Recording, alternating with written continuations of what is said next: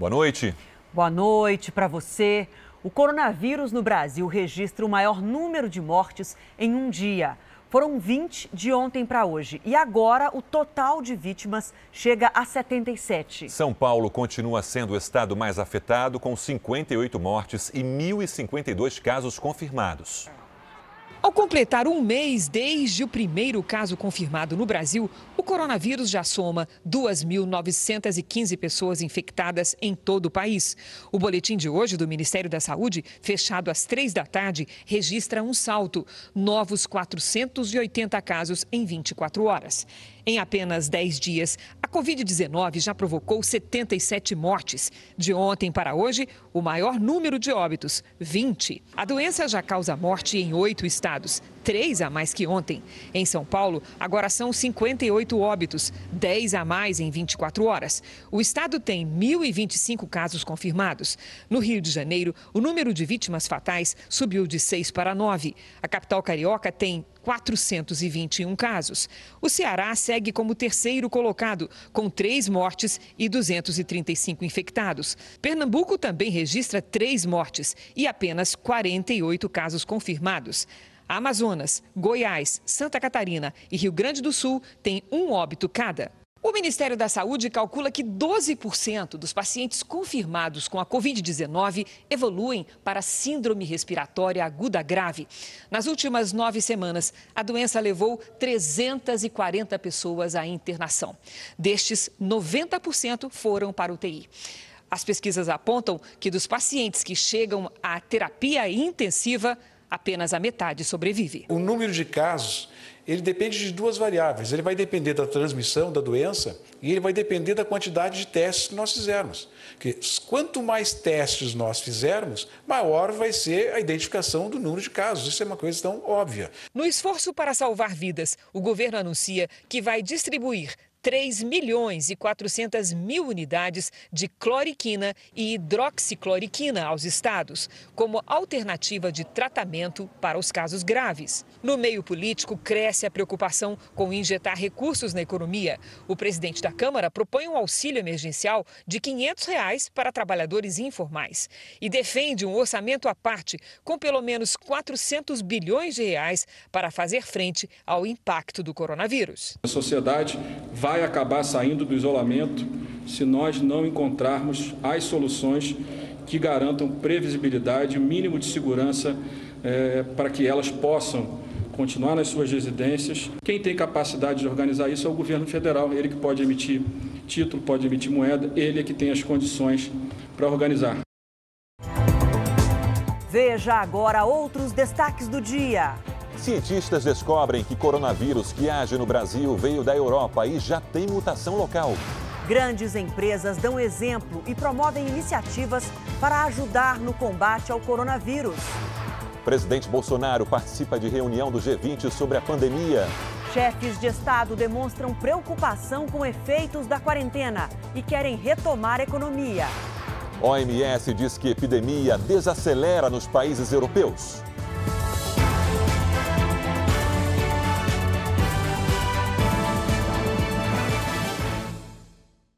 Oferecimento Bradesco Empresas e Negócios. Com você no futuro do seu negócio.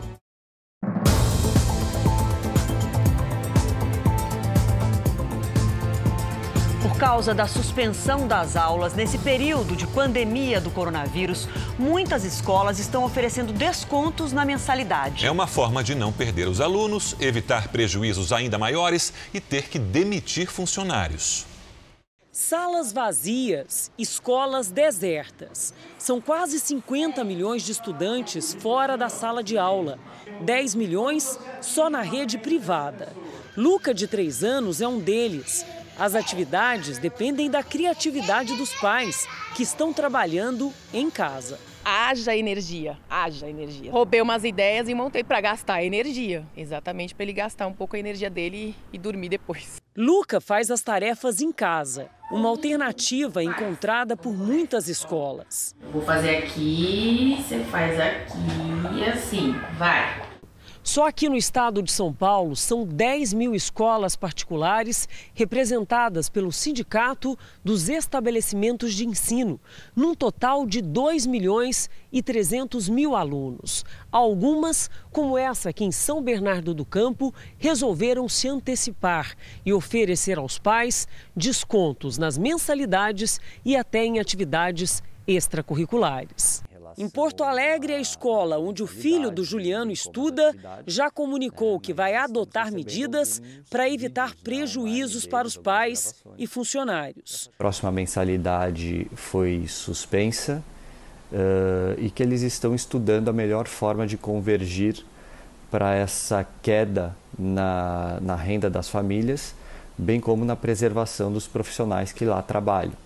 Já os pais de outra rede de escolas de São Paulo reclamam das limitações financeiras, como a redução de renda nesse período.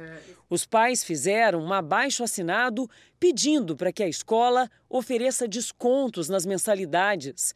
Quase 600 pais já aderiram ao documento. Se realmente não tiver uma redução, vai ser muito difícil fechar essa conta.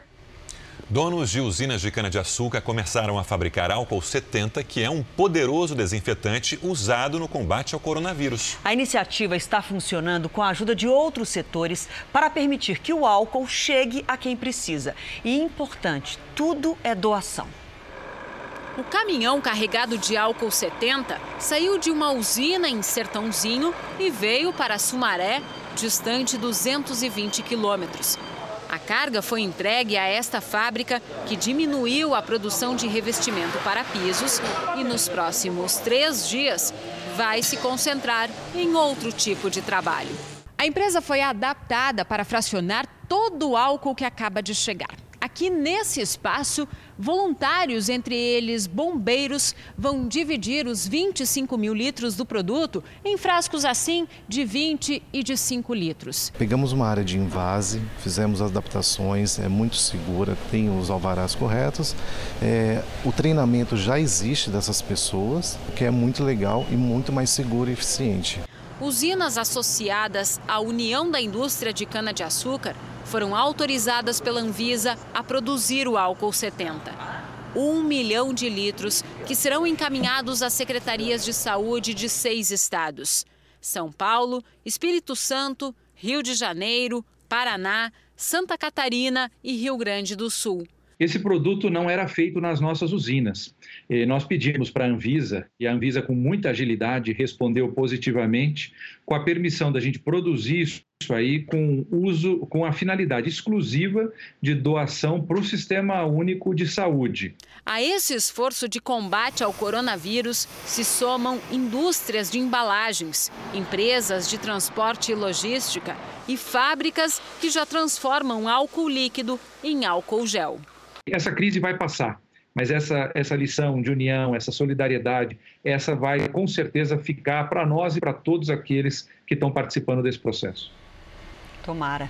A Covid-19 trouxe ao mundo medo, incertezas e também muita desinformação. As notícias falsas estão se compartilh sendo compartilhadas com força total nas redes sociais, principalmente aqui no país. Afinal, o que as empresas deveriam fazer para evitar a propagação dessas mensagens falsas? Veja na reportagem de Paulo T. e André Tal. A intenção era boa, mas a mensagem falsa. Mara compartilhou com a irmã a notícia de que uma grande empresa estaria doando álcool em gel. Quando percebeu o equívoco, se sentiu envergonhada. Não se brinca com coisa de saúde, né? Então, na verdade, eu me senti inútil, sabe? Passar uma mensagem falsa numa situação que a gente está vivendo hoje no nosso país. Quem já nunca caiu numa dessa? A gente erra, então a gente cai, né? Em época de tensão como a que vivemos hoje na pandemia do coronavírus, as fake news se multiplicam. Muitas delas sugerem uma situação mais grave nos hospitais do que a realidade.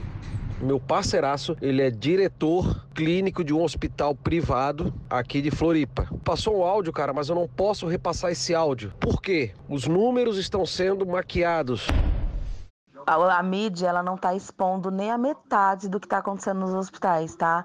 Porque o governo proibiu a mídia de colocar a real situação na televisão para não causar mais pânico.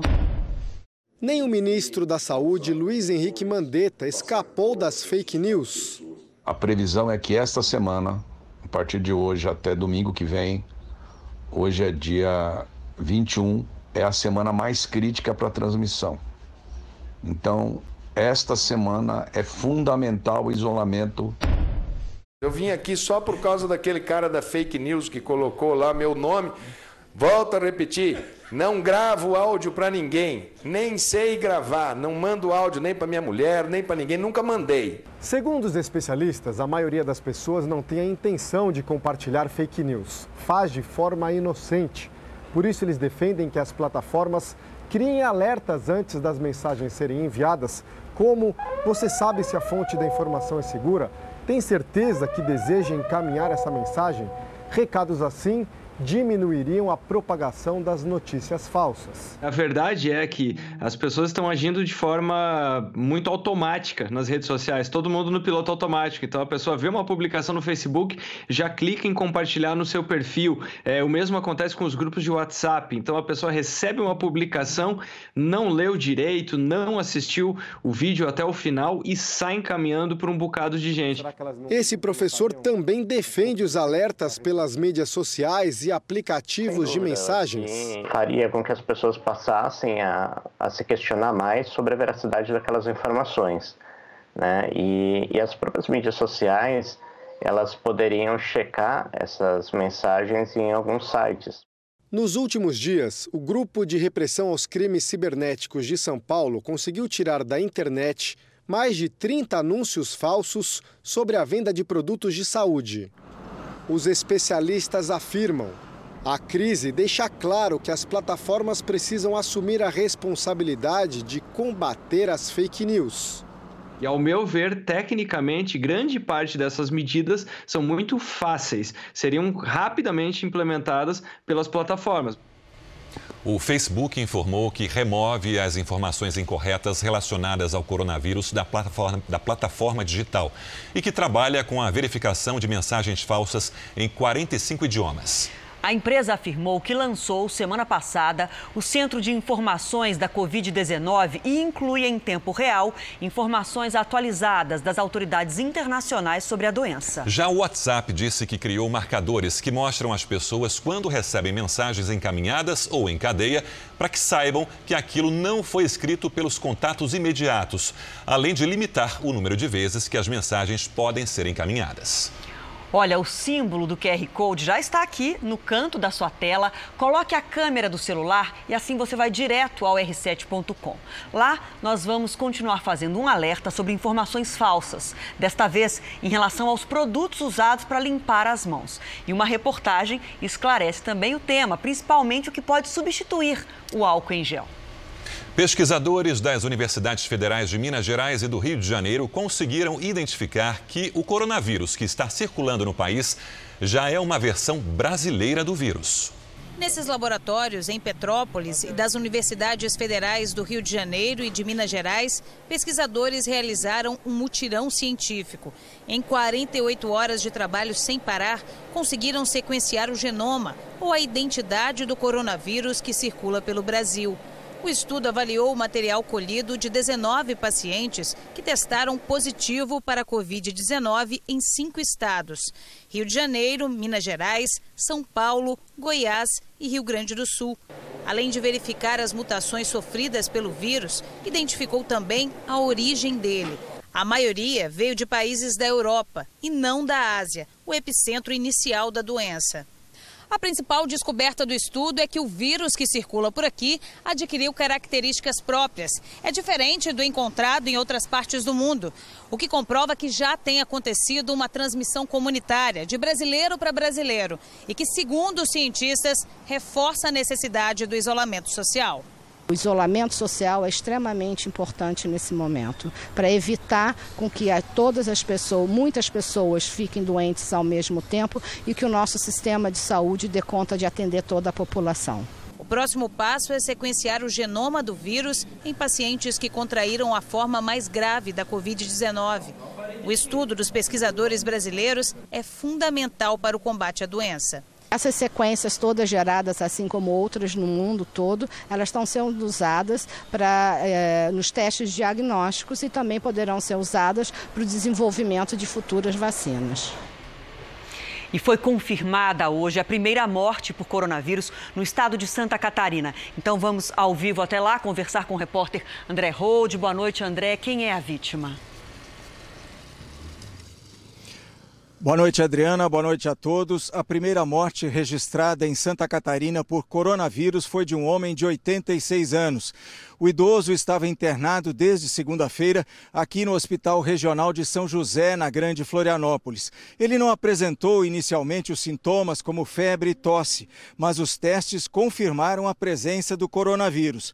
Segundo a Secretaria de Saúde, o paciente já tinha outros problemas e há dois meses vinha apresentando piora no quadro de saúde.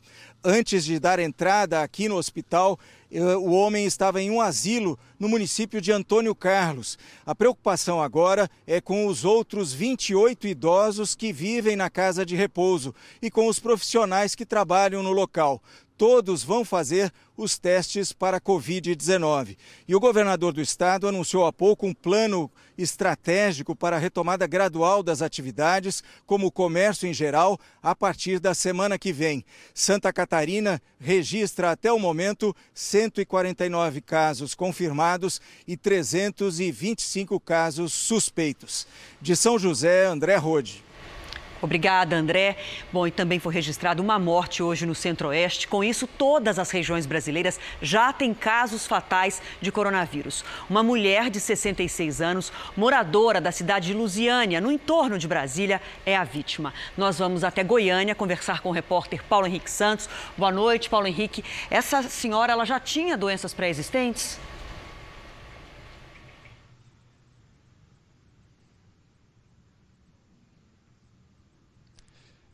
É isso aí, boa noite para você, boa noite a todos. Ela era diabética, hipertensa, tinha um problema crônico nos pulmões e se recuperava também de uma dengue. Na terça-feira, a idosa deu entrada numa unidade de pronto atendimento em Lusiane e, por conta do estado de saúde, ela foi trazida para o Hospital de Doenças Tropicais aqui em Goiânia, mas morreu hoje de manhã.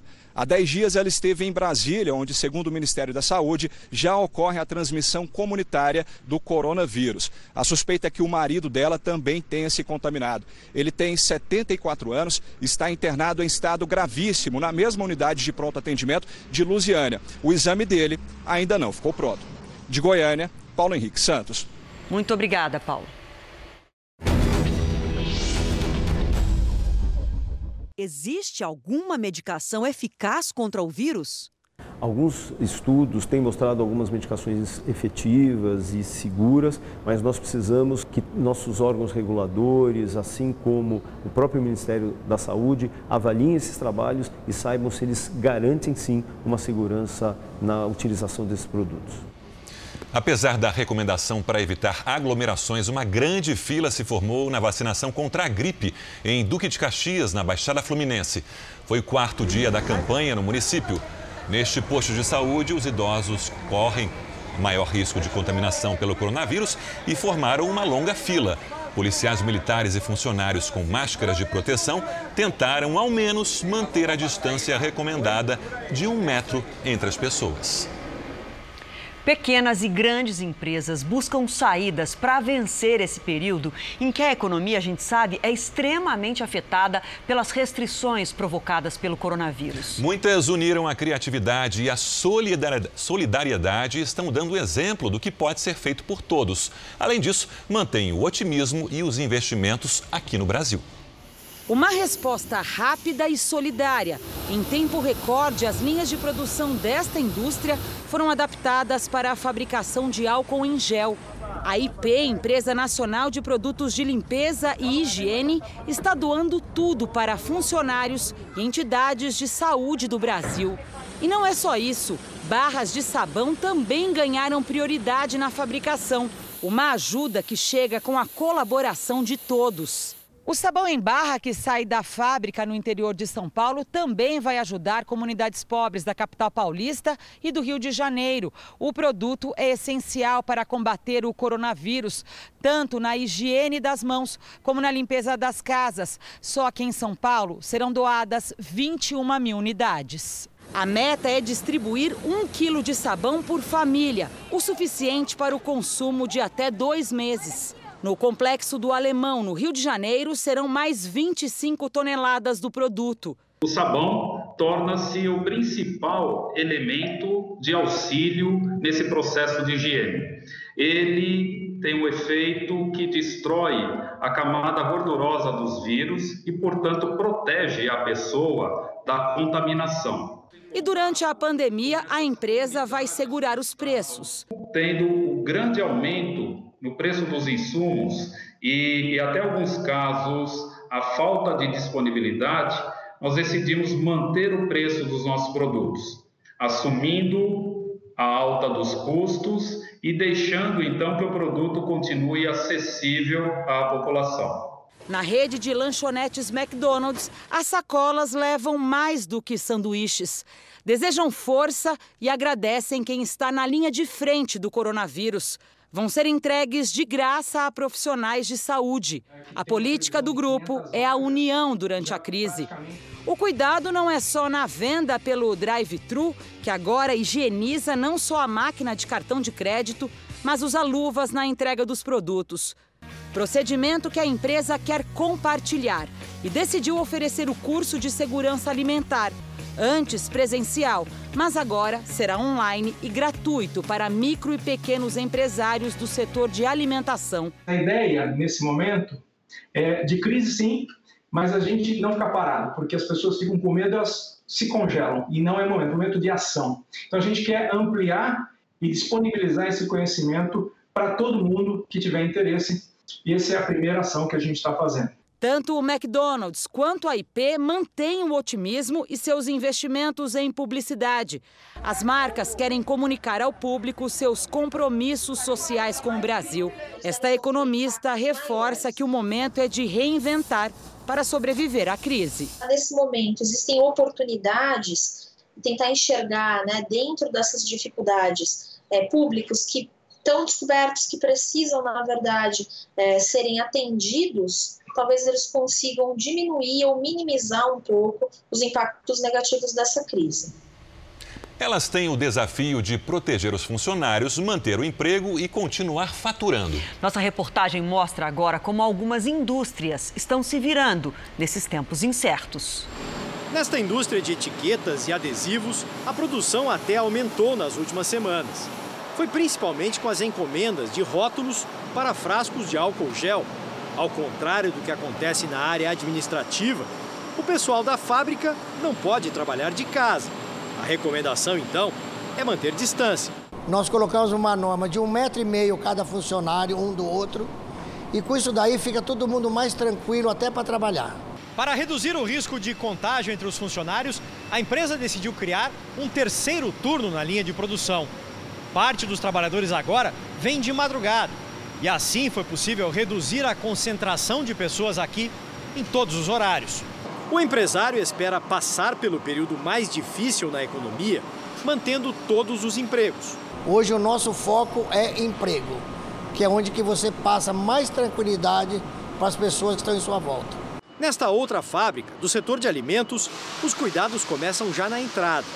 Medição de temperatura de quem chega e se for mais do que 36,8, a pessoa já é encaminhada para o ambulatório. Os funcionários também foram separados em grupos, o que evita o contato entre as equipes. No caso de se eu tiver algum contágio ou caso na família que eu tenha que colocar em quarentena, eu começo colocando em quarentena só a tropa, só aquela tripulação que é uma célula produtiva e não a fábrica inteira. Com a produção ainda no mesmo nível de antes da pandemia, a empresa está preparada para os próximos meses. Os supermercados continuam comprando e como a gente não tem uma, uma quebra aí no fornecimento de alimentos, então mantendo a demanda, a gente segue produzindo e entregando. Vamos agora com a opinião do jornalista Augusto Nunes. Boa noite, Adriana e Sérgio. No próximo fim de semana, Provavelmente terão passado de mil os brasileiros afetados pela Covid-19 que já foram curados e cumpriram a quarentena de 14 dias recomendada por especialistas no assunto. Assim, a chance de serem infectados outra vez é menor que a que tem Dilma Rousseff de explicar como se faz para ver um cachorro oculto por trás de toda criança. Imunizados, eles também não transmitem a doença a ninguém. Poderiam estar trabalhando desde que escaparam da pandemia de coronavírus. Não estão trabalhando porque continuam expostos à epidemia de pânico, e essa é a mãe da quarentena radical. Para a maioria dos governantes, não há diferença entre os que estão novamente saudáveis e os integrantes do grupo de risco. Todos devem ficar trancados em casa. Ponto. Duas obviedades avisam que o prolongamento desse isolamento para todos e sem prazo para terminar pode acabar erguendo um monumento à irracionalidade. Primeiro, no Brasil, o isolamento completo só está ao alcance da classe média e dos ricos. Apenas esses podem ficar isolados semanas a fio, preservando a renda mensal e desfrutando de três refeições por dia. Tal cotidiano é um sonho impossível para os milhões de pobres do país. Segunda constatação: até um calouro em estatística sabe que se a paralisação econômica estender-se, digamos, por três meses, mais de 6 milhões de brasileiros estarão engrossando a imensidão de desempregados, todos sem dinheiro para sobreviver a doenças que matavam antes do coronavírus e continuarão a matar depois que a pandemia for embora. A Câmara dos Deputados está reunida em sessão remota e defende o aumento da renda mínima para os brasileiros mais pobres. Vamos a Brasília com o repórter Alessandro Saturno. Alessandro, boa noite para você. Olá, Sérgio. Boa noite para você, boa noite a todos. Olha, os deputados iniciaram essa sessão com a ideia de votar uma bolsa emergencial no valor de 500 reais e não de 200, conforme foi sugerido pelo governo. O projeto segue sendo analisado pelos parlamentares de forma remota. Mas nós recebemos agora há pouco uma informação aí em primeira mão de que o deputado Vitor Hugo, que é líder do governo, já sinalizou a possibilidade de uma bolsa ajuda no valor de 600 reais, que seria paga durante três meses e no máximo máximo R$ 1.200 por família. Quem receberia esse auxílio? Quem tem mais de 18 anos, não tem um emprego formal, não recebe nenhum benefício do governo e tem uma renda aí de no máximo meio salário mínimo. Hoje os deputados aprovaram aqui na Câmara um projeto que suspende por 120 dias, a contar do dia 1 de março, a obrigatoriedade de os hospitais filantrópicos e também os prestadores de saúde, eles cumprirem as metas estabelecidas pelo Sistema Único de Saúde, o SUS. SUS. Agora a matéria segue para a análise do Senado. De Brasília, Alessandro Saturno. Obrigado, Alessandro. Os casos confirmados de coronavírus nos Estados Unidos superaram os da China. São mais de 82.400 pessoas infectadas no país. E o número de desempregados também bateu um recorde por causa do impacto na economia. 3 milhões e 300 mil americanos deram entrada no pedido de seguro-desemprego em uma semana. O último recorde aconteceu em outubro de 82, com 695 mil pedidos em uma semana. Agora é quase cinco vezes esse volume. As autoridades esperam que até maio o índice de desemprego suba de 3,5% para 13%. Por isso, o Senado aprovou às pressas, por unanimidade, e a Câmara deve votar amanhã um pacote de ajuda financeira sem precedentes na história do país. São 11 trilhões de reais de apoio às empresas e aos trabalhadores que devem receber o dinheiro dentro de três semanas. Além de Washington, Califórnia e Nova York, os três grandes focos da doença aqui nos Estados Unidos, agora o estado da Louisiana enfrenta um grande crescimento no número de casos. O presidente Donald Trump pediu aos governadores que analisem as áreas de maior e menor risco em cada estado. A ideia é reabrir escolas e empresas onde o risco é menor até o dia 12 de abril. Você vai ver a seguir: líderes mundiais se preocupam com o impacto da pandemia na economia global. E ainda nesta edição, a montagem de hospitais de campanha para ajudar no atendimento a doentes da Covid-19. E às 10h30 da noite, você não pode perder o programa Coronavírus Plantão com Luiz Bate, ao vivo.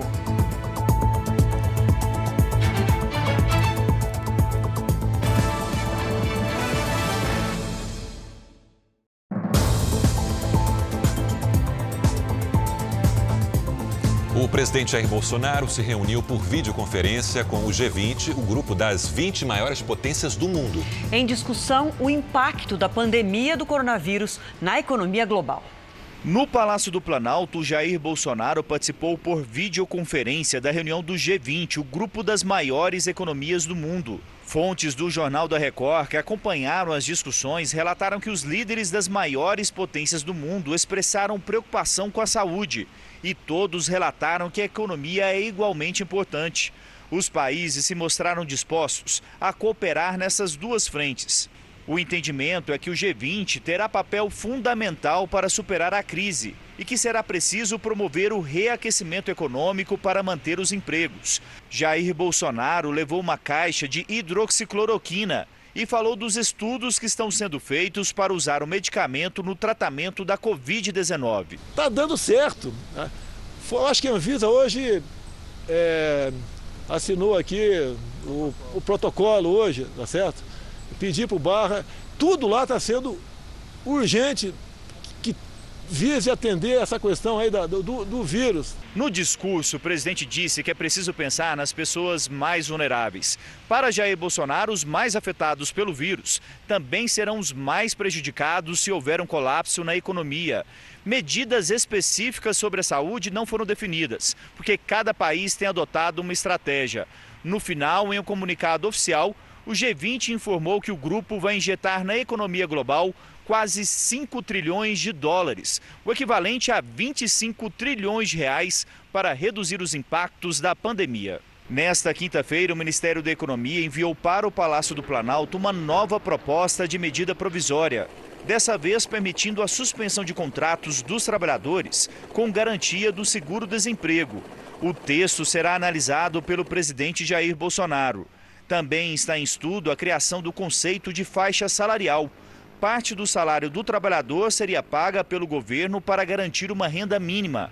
O texto é diferente da MP, que teve artigos revogados, após a polêmica da suspensão do contrato por quatro meses, sem a contrapartida ao trabalhador. Na videoconferência do G20, os líderes mundiais manifestaram preocupação com a crise econômica que será provocada pelas medidas extremas no combate ao coronavírus. De casa ou dos escritórios, os líderes que participaram da videoconferência se ofereceram para cooperar com os países em situação mais crítica, em um esforço conjunto para garantir medidas emergenciais financeiras e de saúde pública. O grupo defendeu uma flexibilização das medidas de distanciamento social e isolamento, com ações planejadas para preservar a saúde da população e também manter a renda e os empregos nos países. Os líderes também se disseram preocupados com a dificuldade de conter a propagação do novo coronavírus e com a possibilidade de uma recessão global. Por isso, discutiram medidas a serem tomadas e se comprometeram a minimizar as interrupções do comércio e nas cadeias de suprimentos globais. Nesta declaração conjunta divulgada após a videoconferência, o grupo concluiu que a pandemia exige uma abordagem transparente, robusta, coordenada, em larga escala e com base na ciência. Também foi divulgado um plano para preservar a estabilidade financeira dos países. O documento diz que 25 trilhões de reais serão injetados na economia global para combater impactos sociais, econômicos e financeiros causados pela Covid-19.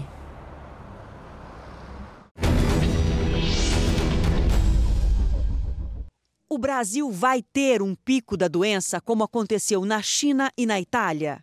Muito possivelmente, pela curva que está acontecendo, nas próximas três semanas nós teremos um número ainda maior de casos. Por isso que as pessoas devem ficar nas suas casas, evitar sua circulação em áreas públicas e comuns. Você vai ver a seguir: o governo libera a reabertura de lotéricas para facilitar o pagamento de contas e benefícios. A Organização Mundial da Saúde vê sinais de desaceleração da pandemia na Europa. E daqui a pouco, às 10h30 da noite, você poderá tirar dúvidas no programa Coronavírus Plantão com Luiz Bate.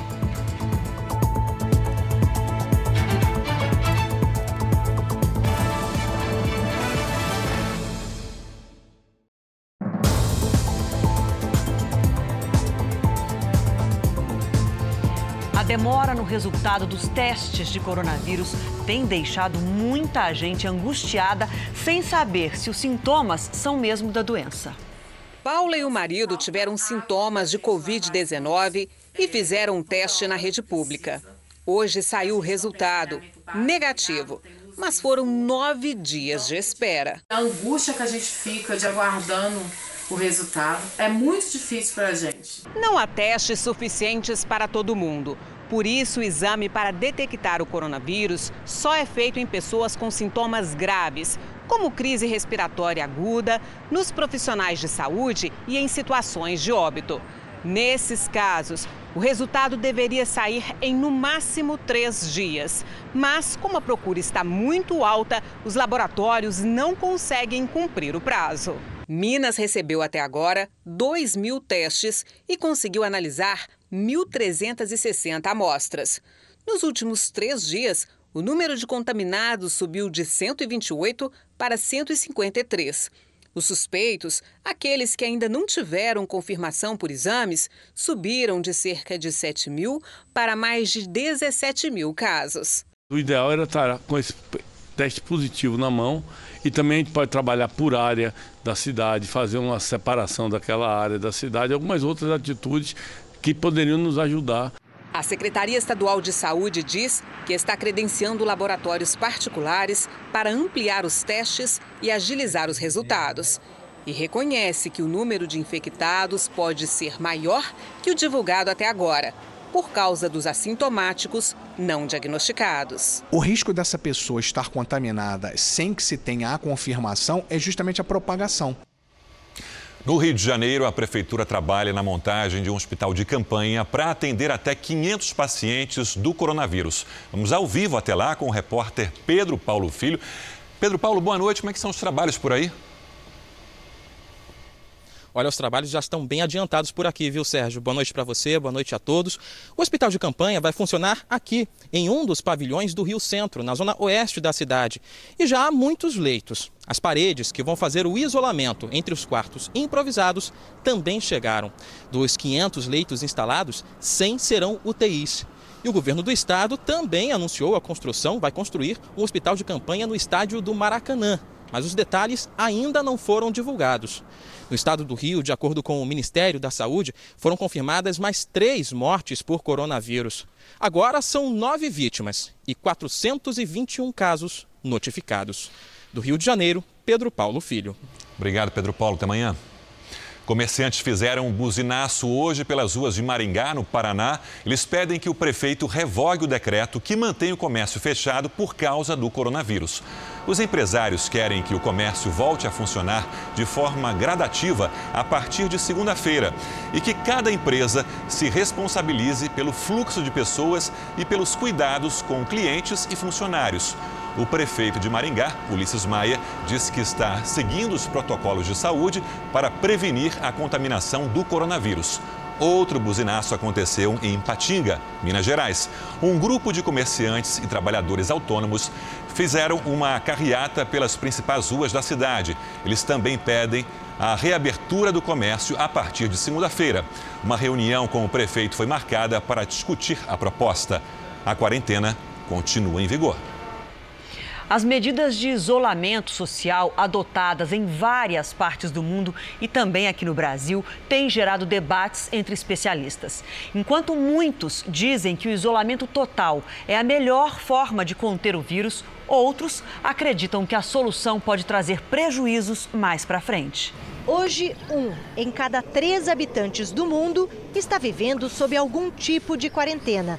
São quase 3 bilhões de pessoas no planeta com a circulação restrita por causa do coronavírus. A Organização Mundial da Saúde tem feito apelos para que os países invistam em treinamento de profissionais e também aumentem a capacidade de realizar exames para a Covid-19. A OMS também recomenda o isolamento social para que se ganhe tempo e se reduza a pressão sobre os sistemas de saúde.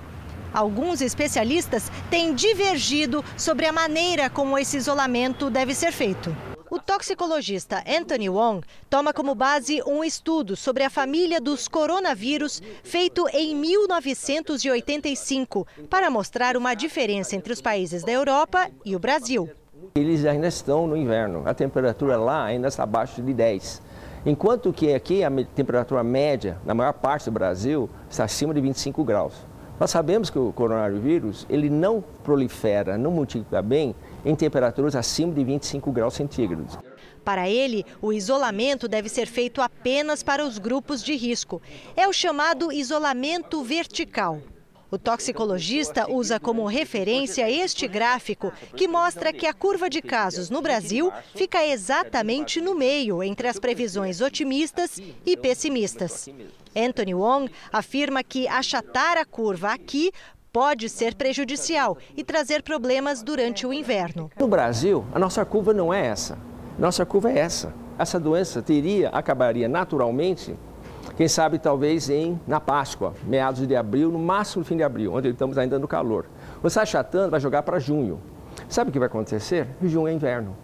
Aí o vírus vai multiplicar e provavelmente nós vamos ter um surto pior nos meses de inverno, porque nós achatamos a curva. O infectologista Jamal Suleiman rebate as afirmações e mostra um estudo publicado este ano nos Estados Unidos que comprova que o vírus resiste bem a temperaturas entre 20 e 23 graus. De quatro semanas para cá, essa hipótese teórica não se sustenta. Por quê? Porque o país inteiro tem casos de infecção por coronavírus. Para ele, o isolamento somente de pessoas que pertencem ao grupo de risco não é suficiente para protegê-las. Nós vamos submeter essa população jovem a esse tipo de ambiente insalubre na rotina, no cenário de uma doença de transmissão por gotículas ou por contato, a gente vai reexpor esses indivíduos para eles trazerem isso para dentro de casa para a população de maior idade. Então, eu não vejo isso como uma hipótese razoável.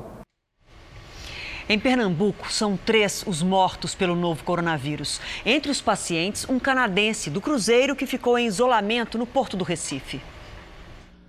Os pacientes estavam internados neste hospital particular. Um homem de 68 anos, morador do Recife, hipertenso e com histórico de viagem para Portugal e Itália. Ele morreu nesta madrugada. Outro paciente do hospital que também morreu foi um canadense de 79 anos com problemas cardíacos.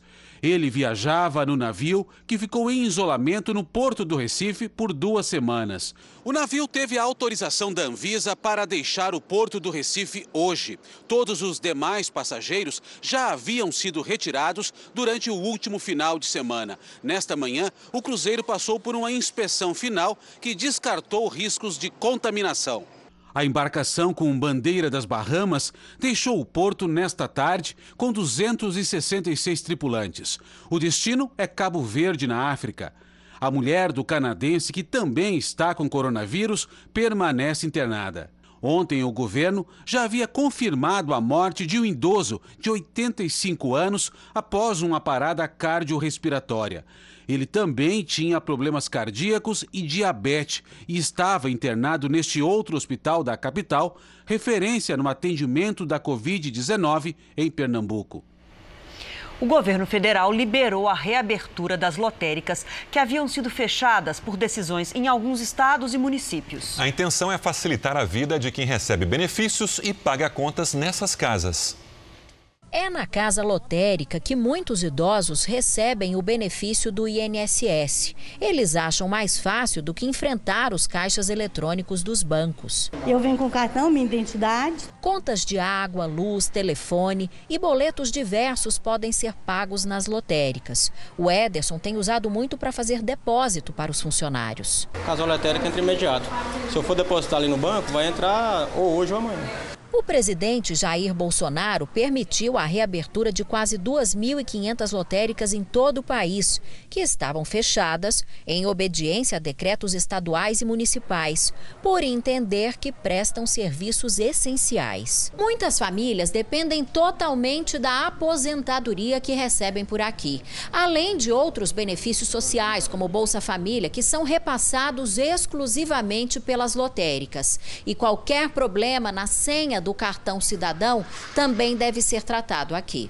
Os trabalhadores demitidos vão poder receber o seguro-desemprego na casa lotérica.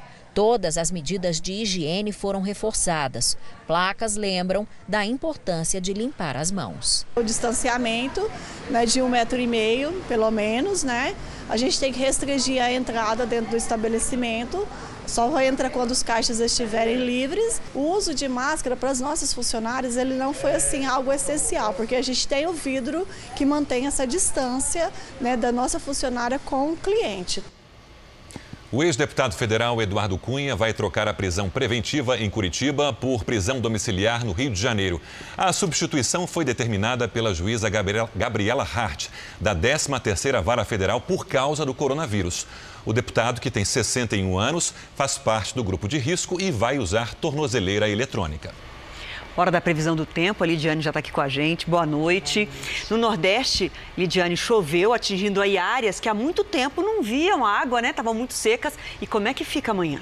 Vamos lá, Adriana. Boa noite para você, para todo mundo que nos acompanha aí do outro lado. Olha, a chuva diminui no Nordeste. A Prefeitura de Serra Talhada, no sertão de Pernambuco, decretou estado de calamidade pública.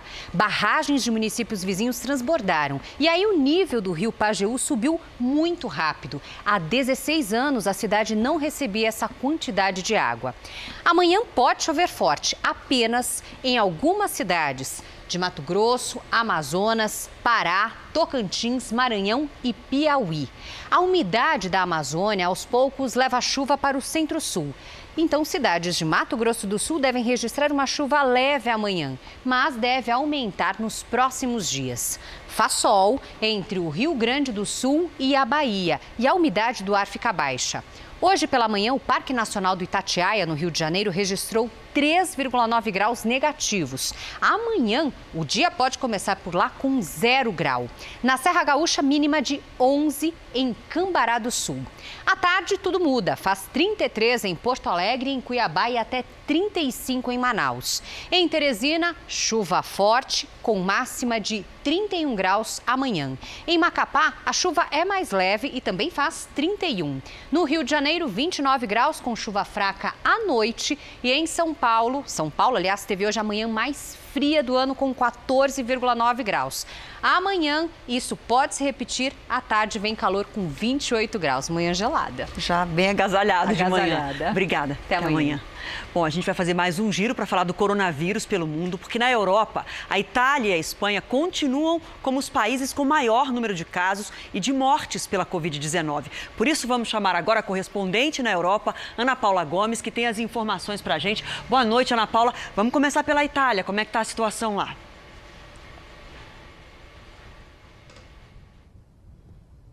Boa noite, Adriana. Sérgio, já são mais de 80 mil casos, mais de 8 mil mortes, mas cerca de mil pessoas se recuperaram nas últimas 24 horas.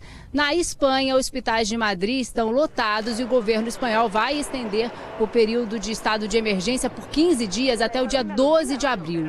A França está usando um trem de alta velocidade para transportar pacientes. O vagão do trem se transformou num quarto de hospital com equipamentos e médicos. Aqui em Portugal já são mais de 3.400 casos, 60 pessoas morreram, a maioria com 80 anos. Sérgio, Adriana. Muito obrigada, Ana Paula. Bom, e agora da Europa já vamos direto para a Ásia, onde pelo quarto dia seguido todos os casos confirmados na China são importados. E por isso o governo anunciou medidas restritivas. Vamos falar com a Cíntia Godoy. Bom dia aí para você, Cíntia. Quais as novas medidas anunciadas? Oi, Adriana, boa noite para vocês. Olha, a China decidiu fechar as fronteiras para todos os estrangeiros, mesmo para aqueles que já têm visto ou direito de residência no país. E a medida já passa a valer nesse sábado. Em Wuhan, epicentro da pandemia, a vida começa a voltar ao normal. O transporte público voltou a funcionar hoje e as pessoas a circular mais pela cidade. Já que no Japão, o governo criou uma força-tarefa para estudar medidas para conter o avanço do vírus. Nesta quarta-feira, 93 casos foram registrados no país, 43 em Tóquio. Apesar da orientação para ficar em casa, muitos moradores saíram às ruas da capital para ver a época de florescimento das cerejeiras. E é justamente a aglomeração de gente que preocupa as autoridades locais. Por isso, o governo deve anunciar medidas restritivas de entrada para pessoas vindas de 21 países da Europa e do Irã. Adriana. Obrigada, Cíntia. Bom, e agora o Sérgio vai mostrar pra gente que tem gente criativa aí no meio dessa pandemia. Até demais, Adriana. No Reino Unido, uma mulher encontrou uma maneira inusitada de sair de casa sem deixar o isolamento. Dentro de uma bolha de plástico, a mulher andou pelas ruas e foi ao supermercado. Ela estava acompanhada por um homem que pegava as compras para ela. Volta e meia, o homem limpava a bolha com um lenço umedecido. A cena chamou a atenção de todos. Alguns acharam graça, mas a maioria se incomodou. Até que os funcionários retiraram a mulher do mercado. E vamos encerrar essa edição do Jornal da Record com boas notícias. A primeira delas, a Organização Mundial da Saúde acredita que há sinais de desaceleração da pandemia na Europa. O diretor da OMS disse que os países estão conseguindo ganhar tempo para controlar a doença. A Alemanha é o exemplo a seguir. O número de mortos não cresce no país como no restante do mundo. Hoje, o Reino Unido anunciou que vai aumentar sua contribuição para o Fundo Mundial que tenta encontrar uma vacina contra o coronavírus. Eles vão investir o equivalente a 3 bilhões de reais em pesquisas. Uma mulher de 93 anos se tornou a paciente mais idosa a se curar completamente do vírus na Coreia do Sul. Vale lembrar que, mesmo entre os idosos, a maioria dos infectados consegue se recuperar. Na Dinamarca, uma fábrica está produzindo 20 mil viseiras protetoras por dia com uma impressora 3D o equipamento poderá ser usado por médicos e enfermeiros. Todas as noites, integrantes da Orquestra Sinfônica do Arkansas, nos Estados Unidos, entram ao vivo nas redes sociais para apresentações especiais. É a música clássica ajudando a divertir as pessoas que estão em quarentena.